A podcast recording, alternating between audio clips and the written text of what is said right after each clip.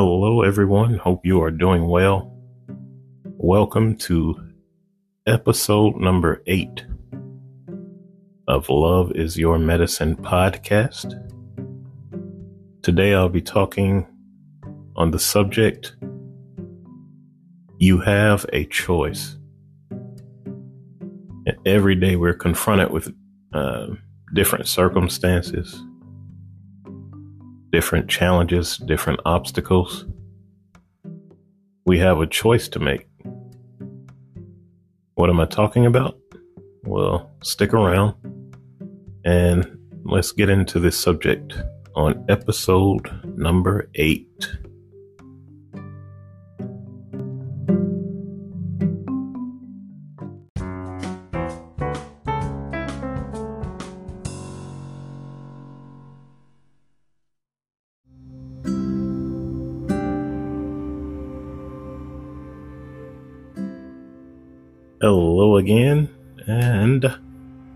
Welcome to Love is Your Medicine podcast.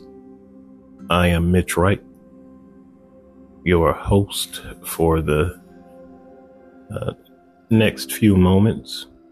I appreciate you uh, tuning in, listening to another episode. We are at episode number eight it's already the middle of January. I can't believe that time is just moving right along. Time stops for no one. Uh, you may have noticed I missed a week in releasing episode number eight. Ah, it's just been busy and hectic, a lot going on uh, in our lives lately. So I needed a week to kind of clear my head, take some mental time for myself to uh, just regroup, reassess, refocus. Nothing wrong with doing it. Uh, we all need to do that from time to time. So I always want the information I bring to you to be of use, of value. So yeah, I just needed to take a week for myself to uh, make sure that my next episode would be uh, a good one. After all, you're taking time out of your busy schedule or uh, giving me the opportunity to talk to you about things that's on my mind. And like I said, I hope that uh, you find value in it. So you have a choice. I was thinking over the weekend what I wanted to talk about next. And I think this is something that always stands out to me. Um, each one of us individually has a choice that we make. And okay, yeah, we have different choices every day. You know, what are we going to wear? What are we going to eat? Uh, what are we going to do later on? What am I doing after work? But I'm talking about deeper choices. Uh, for instance, say you were raised, uh, you know, you endured abuse when you were younger. How does that affect you now? Uh, how did it mold you? Did it mess with your thinking, uh, with how you treat others? Maybe even your spouse or your children? You know, what if you grew up in a, a not so great environment? Does that mold you or, or keep you in neutral? Or do you make choices to change that? So that's what I'm referring to. Excuse me, on this episode, you have a choice. Uh, because let's face it, many of us, if not all, you know, either, excuse me, where we grew up or who we grew up around, it may not have been the greatest circumstances. Uh, we may not have had the greatest opportunities. You know, and some people uh, that stays with them. The anger, the bitterness. And when you hold on to uh, all that negativity and the anger and the bitterness, is is going to show up in your life every day. It's going to matter uh, when it comes to your relationships, family, uh, your workmates, your classmates.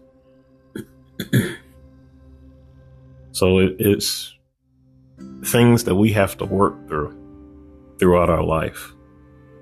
Uh, some people get in negative situations and they just keep their mind there in that state of negativity. But it takes effort. It it's a fight every day to get your mind space where it needs to be. Um, and that's on the positive uh, level. Excuse me, I have like a little frog in my throat today. The weather isn't helping. Um, so like yeah, like I mentioned on my first episode, I was born in Chicago. So even though um, my parents they tried to keep us in a, a environment where we could do good, um, my siblings and I, there were still things around us um, that were negative. You know, I grew up on the west side of Chicago. And, you know, some spots can be, they were rough. Um, you know, bad environments, bad people, crime, gangs. So in 1977, no, no, I'm sorry, I'm jumping the gun. We moved from kind of like the inner city west side, and then we moved to an area um, more west uh, in Chicago. And we were the first, I, I want to say this is around 1975. I was five years old, uh, just started kindergarten. So we moved to this block that was a little more west of the city. And we were the first uh, black family on that street. So the first night we're there, uh, someone threw a Molotov cocktail through our window, and we had double paned windows. And the police, uh, when they came out, they said the flame, you know, no doubt went out between the uh, two panes of glass. So it went through the first uh, pane of glass, and then flame probably went out, but then it came through the second uh, pane of glass and landed in our living room. So, you know, I'm young. I don't really fully understand what's going on. I just know that there's a bunch of police, uh, Chicago police, coming in and out of our apartment. And this is, you know, like late at night. Um, later on, as I grew up, my parents was telling me that um, because I don't know if you, how familiar you are with Chicago, but there were like race riots uh, in the '60s, and so you know there was still tension between the races. So my parents, excuse me, my parents said not only did the police come, uh, but there was an FBI agent that came, and also um, some members of the NAACP so it was just like this huge ordeal. Uh, but we stayed, and uh, you know, eventually we got to know some of the neighbors. Um, you know, and I, I, I looked at how my parents dealt with it. You know, they, um, of course, it was unsettling, but that didn't stop how we lived our life and we we stayed there uh, for a couple of years, and then, like I said, in 1977, excuse me, we moved um, to a suburb out just right outside of Chicago called Maywood. So we moved to Maywood, and it was more uh, African Americans there, but it was still like a mixed community. But I, I think back to that event uh, when I was five, and you know, in, later in life, and as I tell you this, um, it played a part in my my thinking and my mindset. That event that happened uh, in our apartment when I was uh, five years old. So we lived in the, the suburb of Maywood. Um, moved there in '77. Then in 1983, my father's job moved us to Houston, Texas. Totally, you know, a, a different environment. Uh, you're, you're, going from just a, a predominantly uh, black area to down south. We were in the southwest in Houston. And for the most part, it was, you know, it was, it was good. I knew uh, just from talking to people we met and knew and, you know, some friends, it was a part of Houston that we stayed away from, uh, which was east. Uh, just the, like, the extreme east part of Houston we kind of steered clear. But again, my parents, uh, like they always wanted to do, they kept us in a mixed community. They always wanted us to be able to get along with anyone, which was great. You know, it, it just, I feel that helps a person in life uh, when they're used to just getting along with anyone. So Houston was where I we lived there. Um, I was 13 when we moved there. And when I was 19, uh, my father's job, they wanted to move us to Atlanta. And that's how we came uh, to be in Atlanta. So we lived in the suburbs west of Atlanta. It was about 20 miles west of Atlanta. So this was a predominantly white area, rural. You know, most of the area was rural, so they kind of even moving there. we knew a family from Houston, and they were kind of telling us about the area and um,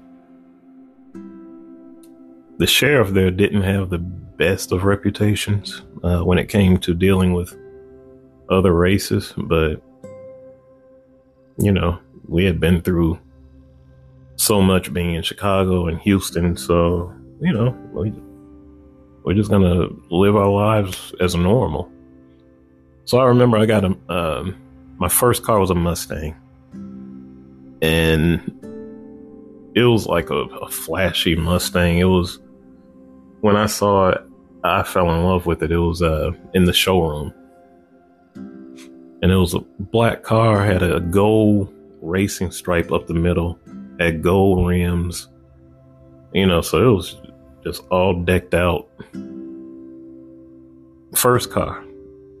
So when I get it, my father told me, he was like, I just want you to be careful when you're driving, especially at night. Make sure, you know, you, you don't speed.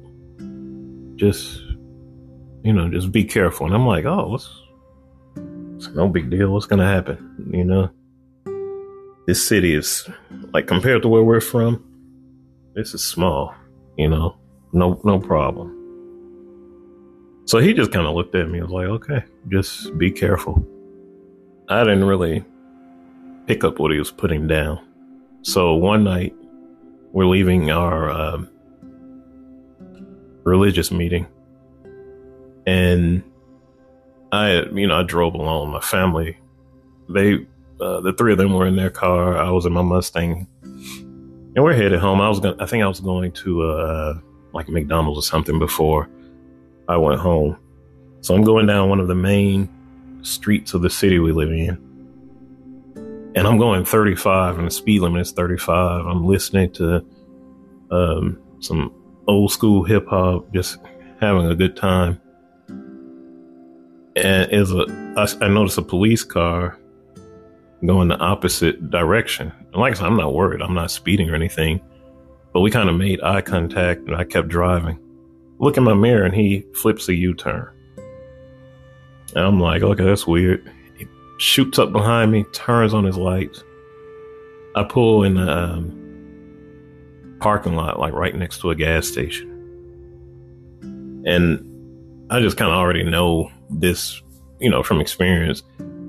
I don't get anything until they get up to the car, my window is down, we acknowledge each other. And, you know, of course, he's asking for license, registration. And I let them know, you know, okay, my license is in my pocket. I'm going to get it. And then my registration is in the glove box. He's like, okay, get it. And, you know, he's shining his flashlight, watching what I'm doing. So the car is so new that I still just had all the paperwork from the uh, point of sale and the registration was in there. So I give him uh, my license, all that paperwork. He just tells me he'll be back. The whole while, I'm just, you know, it's, it's kind of weird. The way he approached me, the way hit his mannerisms, the way he's looking at me, the way he's talking to me, I felt uncomfortable. But I'm glad that I pulled over in a public area on a big uh, four lane highway. So after a few minutes, I see his flashlight coming back he he didn't even hand my things back to me.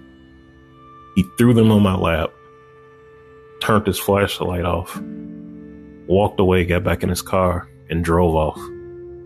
No explanation or anything. I was livid, you know, and then it hit me.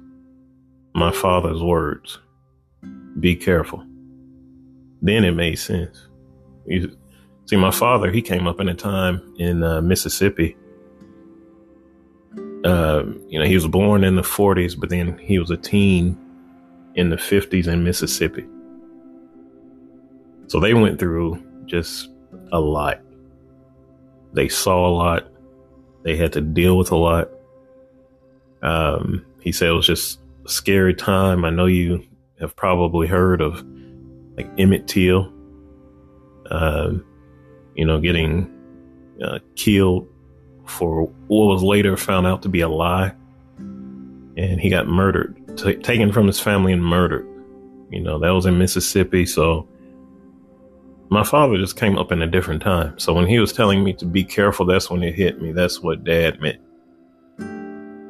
You're in a totally different environment from what you're used to you're going to have to be extra careful how you handle yourself, how you move around. So that occasion stuck with me. Just, I, I would say I was letting it go, but it festered and I would be upset. Uh, so then we fast forward a little bit more. And, you know, I'm at this point, I'm married uh, have my son, and so I'm working at a job. Uh, I started working at a job locating underground utilities, and it was a it was a nice job. You know, it had a company vehicle. Uh, I got to be outside a lot. My office was basically um, the vehicle that I worked from. A lot of driving, um, so it was a fun job eventually I moved up. The branch manager, he and I got along very well. Eventually, I get bumped up uh, to a lead. And in that company, a lead was right under a supervisor. So the my supervisor, you know, great guy. Uh, we got along very well. Uh, we teased each other a lot about our different cultures. Uh, you know, because he, he was a Caucasian, and um, you know we had a nice time. We liked each other. Branch manager, we had a good time. I get in uh, some days after work from being out in the field, and he and I would just talk, uh, fifteen minutes, half an hour, just talking and laughing. So I, you know, it, it, was great. I got promoted to a lead. I was a lead for about I would say about two months. This gentleman moved um, from another state. I want to say Kentucky or Arkansas, somewhere like that. And he was on, he was in, in our team, but he threw the hugest fit daily because he, he did the same type of work where he moved from, but he was a, su- a supervisor. He felt like he had more experience than me, more qualifications, and he was very vocal about it. You know, he would tell me that all the time. And yeah, I saw him in the branch manager's office sometime. Other coworkers would tell me he was always talking to uh, our supervisor, you know, about the same thing day in and day out. He was more qualified. Why am I the lead? He should be the lead. Do you know? In about a month after that, they demoted me back uh, to just a regular technician, and he became lead. Again, I was livid. You know, I went to my supervisor, and he's heeing and hawing, and oh, go, go talk to the branch manager. I didn't really agree with it, but you know, just keep on chugging along. That's what he told me. So I go talk to the branch manager, and he couldn't even look me in the eyes. And basically, he just said, "I'm I'm sorry. I think you're a great uh, worker. It is what it is. Just keep working hard." So, again, I'm livid. Here's another thing under my belt uh, where it's negative about race, and I'm just not saying it's. I'm not throwing out the race card. I heard things that he said about me behind my back uh, the guy that moved from out of state. With him, it was very race related, the things that he said. And I, you know, I brought it up to my supervisor, I brought it up to the branch manager, and they just kind of gave me the, you know, we're, we're going to sweep it under the rug. You can either keep working or find employment elsewhere. So again, this is something that's in the back of my head. I try to let it go, but it's festering. And you know, it, I got to the point where I was always uh, being negative about it. Um, and I wasn't brought up that way to, to feel a certain type of way about any race.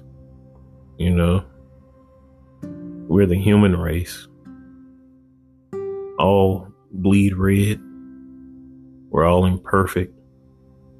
We all get sick. We can all die. So I wasn't raised to think that one race was superior than another one. But because of negative things that happened in my life, you know, starting from the age of five, and, and then things in Houston, and then things in Georgia, you know, it, it affected me. I went to a job interview and you know, I really wanted this job, and this this is in Georgia still. And I've been told that I sound totally different, you know, on, on the phone. Like some people are surprised when they see me.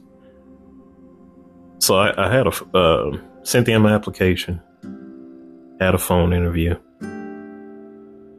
and phone interview with the general manager went well. So he said, okay, next step is an in person interview. We set that up. Both of us are excited to meet face to face. I walked in, told the receptionist, you know, who I was, why I was there. she she just kind of looked at me. She called the uh, general manager, said I was there. And, you know, she used my name. So he goes, Oh, okay, I'll be right up. I have a seat. He comes out where I'm waiting. He looks at me and he looks around. he was like, Well, where is he? And she was like, That's him right there. And he was like, Oh. and we had the interview. We went. I went back to his office with him, and he even told me he was like, "I was not expecting uh, to see you," and I, you know, I know what he's talking about. So I played silly. I'm like, "What do you mean? You you weren't expecting to see? Like, what what are you talking about?" And he didn't want to answer my question, but I knew good and well what he was talking about. Uh, you know, because I've had people tell me before that some people they just I sound white on the phone, and then my name, my last name, you know, they just but not expecting me, and that's for you know some people, not everyone. But you know that stuck with me too. Needless to say, I did not get the job.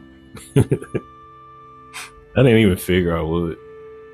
You know, halfway through the interview, I even told myself, I was like, "You are not getting this job, even though, you know, on the phone interview, I was highly qualified.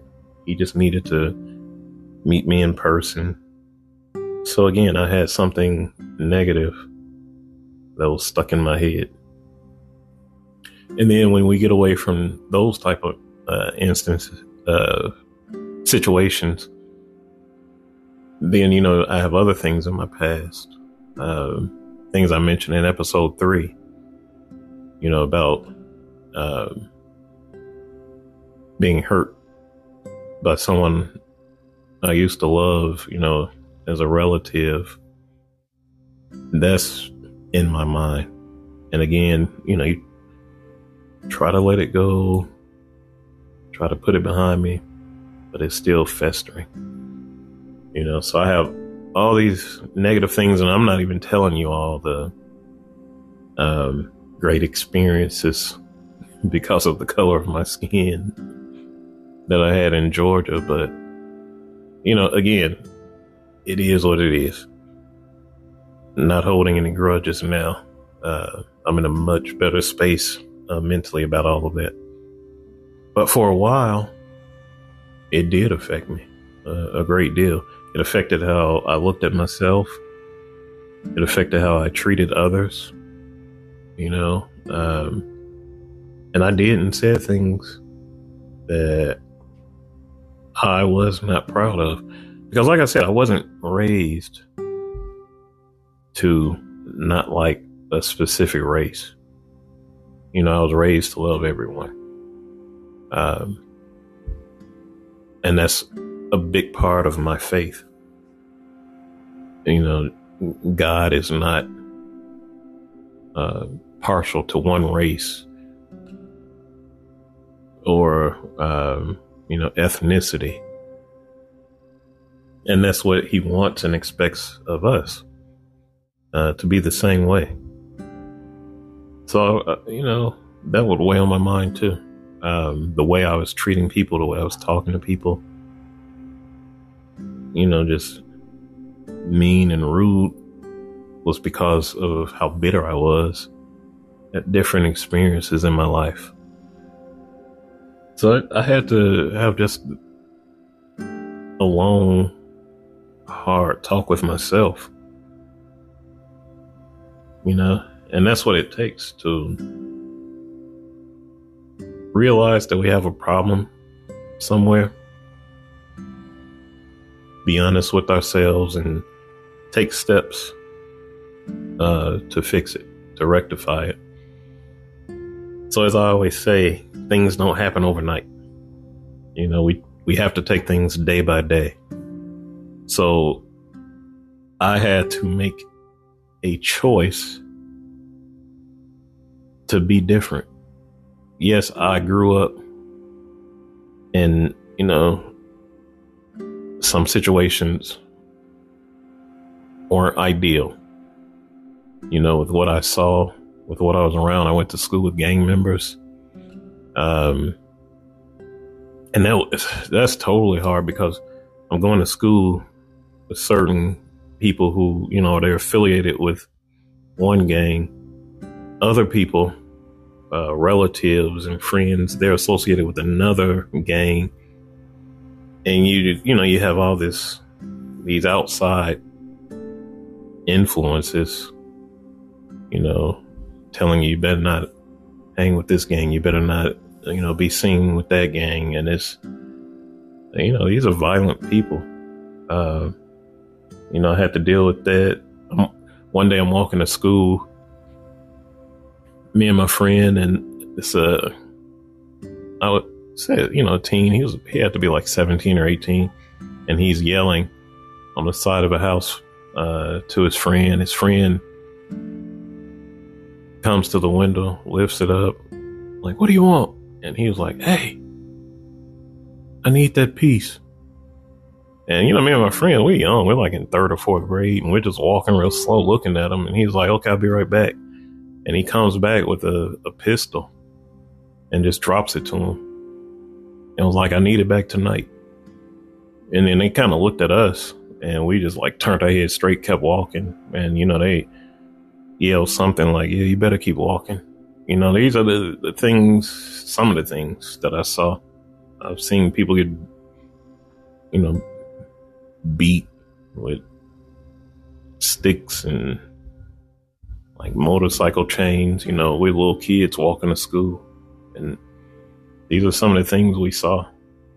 Um, and then you know, I have that type of those type of uh, memories. I have the memories of people, you know, uh, whatever hangups they have against race uh, projecting that against me or loved ones. You know, I have I have those memories, and it's just all of these things, and they can make you bitter. Uh, they can make you not like people or treat people mean. They can make you prejudge people. And, you know, you get in, you might slip into that mindset of that's how they all are. You know, no matter what group we're talking about. And, you know, that's that's not how it should be. So I had to have some serious, you know, fixing in my head uh, mentally. You know, to realize everyone is not like that. There are, sad to say, there are bad people in every race, every ethnicity. Uh, we have to find the good in everyone. If we can't, or if they're not a positive person or positive influence, then we have to get rid of them in our lives. But I had to make the choice to, like, every day find positive things. Like, yes, you've had some negative things happen. You've had negative things said to you. You know, I've been called the N word before. Um, but I'm not going to let that define who I am. I'm not going to be this forever angry person just mad at the world. You know, that, that's just not me. It's not who I am, but that's who I started to slowly become. And it affected uh, relationships. You know, it re- affected my inner peace my inner happiness. And when you're in that headspace, you're just not going to do well in life. You know, things are going to suffer, relationships are going to suffer. You are suffering. And what's the name of my podcast? Love is your medicine. So, you know, that's one of the ways we can care for ourselves and love ourselves is by the choices we make how we choose to live our life.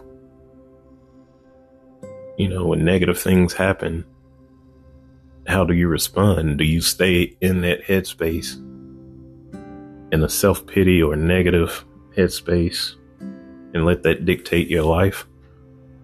Or do you make the choice to be different? If you've been raised, say, in an abusive environment when you were young, you have a choice. You know, I've had I've known people on both sides of the coin. I've had people that say this is how I was raised, and this is how I'm going to raise my children in a you know a harsh, abusive environment. And then I've known people uh, that say I was raised in an abusive environment, I did not like it. I would never put my children through that. I choose to, even if I do get upset or angry, to not physically harm my children. I choose not to say things that will hurt them emotionally or mentally. Mentally. You know, they make the choice to be different because we all have choices. We can either continue the cycle of negativity of things that happen to us, or we can make that change. We can be that change. Uh, you know, the where we say it stops here. And I choose to live in a, a positive way. You know, I want to be remembered as a positive person, someone who helped people, not hindered people. So that's what I was getting at when I said we all have choices to make. And believe me, I know it's not easy to, you know, forget things. In a way, we all, so we can't dwell on them, on negative thoughts, but, you know, sometimes we need to remember. You know, it's a, a phrase I always like to uh, say that I heard before. Um, you, you know, you have to know where you come from so you can see where you're at. So we each were molded and influenced by certain things in our lives, positive and negative. So it's up to us to decipher all of that and let it build us. You know, was negative things, what did you learn from them? What can you do to be different? How can you change or how can you make changes to not be like that? You know, I know a lot of uh, people in, like in Chicago and the big cities and urban areas they feel they're stuck uh, in that environment. They don't give us anything, nothing can help us, nothing can be done, and they continue cycles of violence or uh, cycles of abuse. And they feel stuck. And that's a sad situation uh, because we all have choices we can make to make changes, to uh, change our environment and again, it's not easy, but it can be done. I know a lot of people who've changed circumstances and their environment uh, to better themselves. So, whatever we're doing, uh, whatever you're doing, make good choices. You don't have to feel stuck um, in negativity because take it from me is you know it's not a good place to be nothing comes good from uh, negativity or uh, just being angry and mad all the time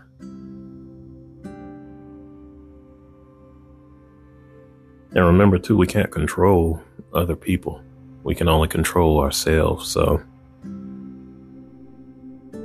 if someone is stuck in a negative way of life, you're gonna have to cut them out. You know, it's that simple. I've already told Michelle like 2024 is my year of no nonsense.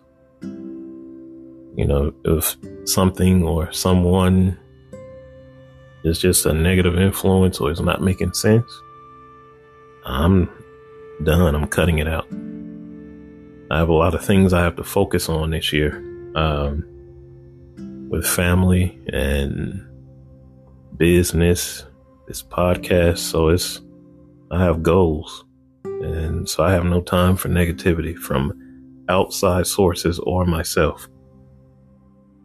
You know, so make choices that are positive, that benefit you, and take it from me, don't get stuck in a negative mindset, especially from things that have happened to you in your past or things that might be happening to you currently. Uh, you have the choice to make the necessary changes that you need to. So I hope that this has helped you. Uh, if you have any questions or comments, I'd like to hear from you. My email address is mitch at themitchwright.com. And you can also find me on social media, um, Twitter, TikTok, Instagram, Facebook at Love is Your Medicine podcast. So I would like to hear from you and hear any comments or feedback. Uh, I hope that you enjoyed this episode and have found value in it. Uh, think about what choices you make.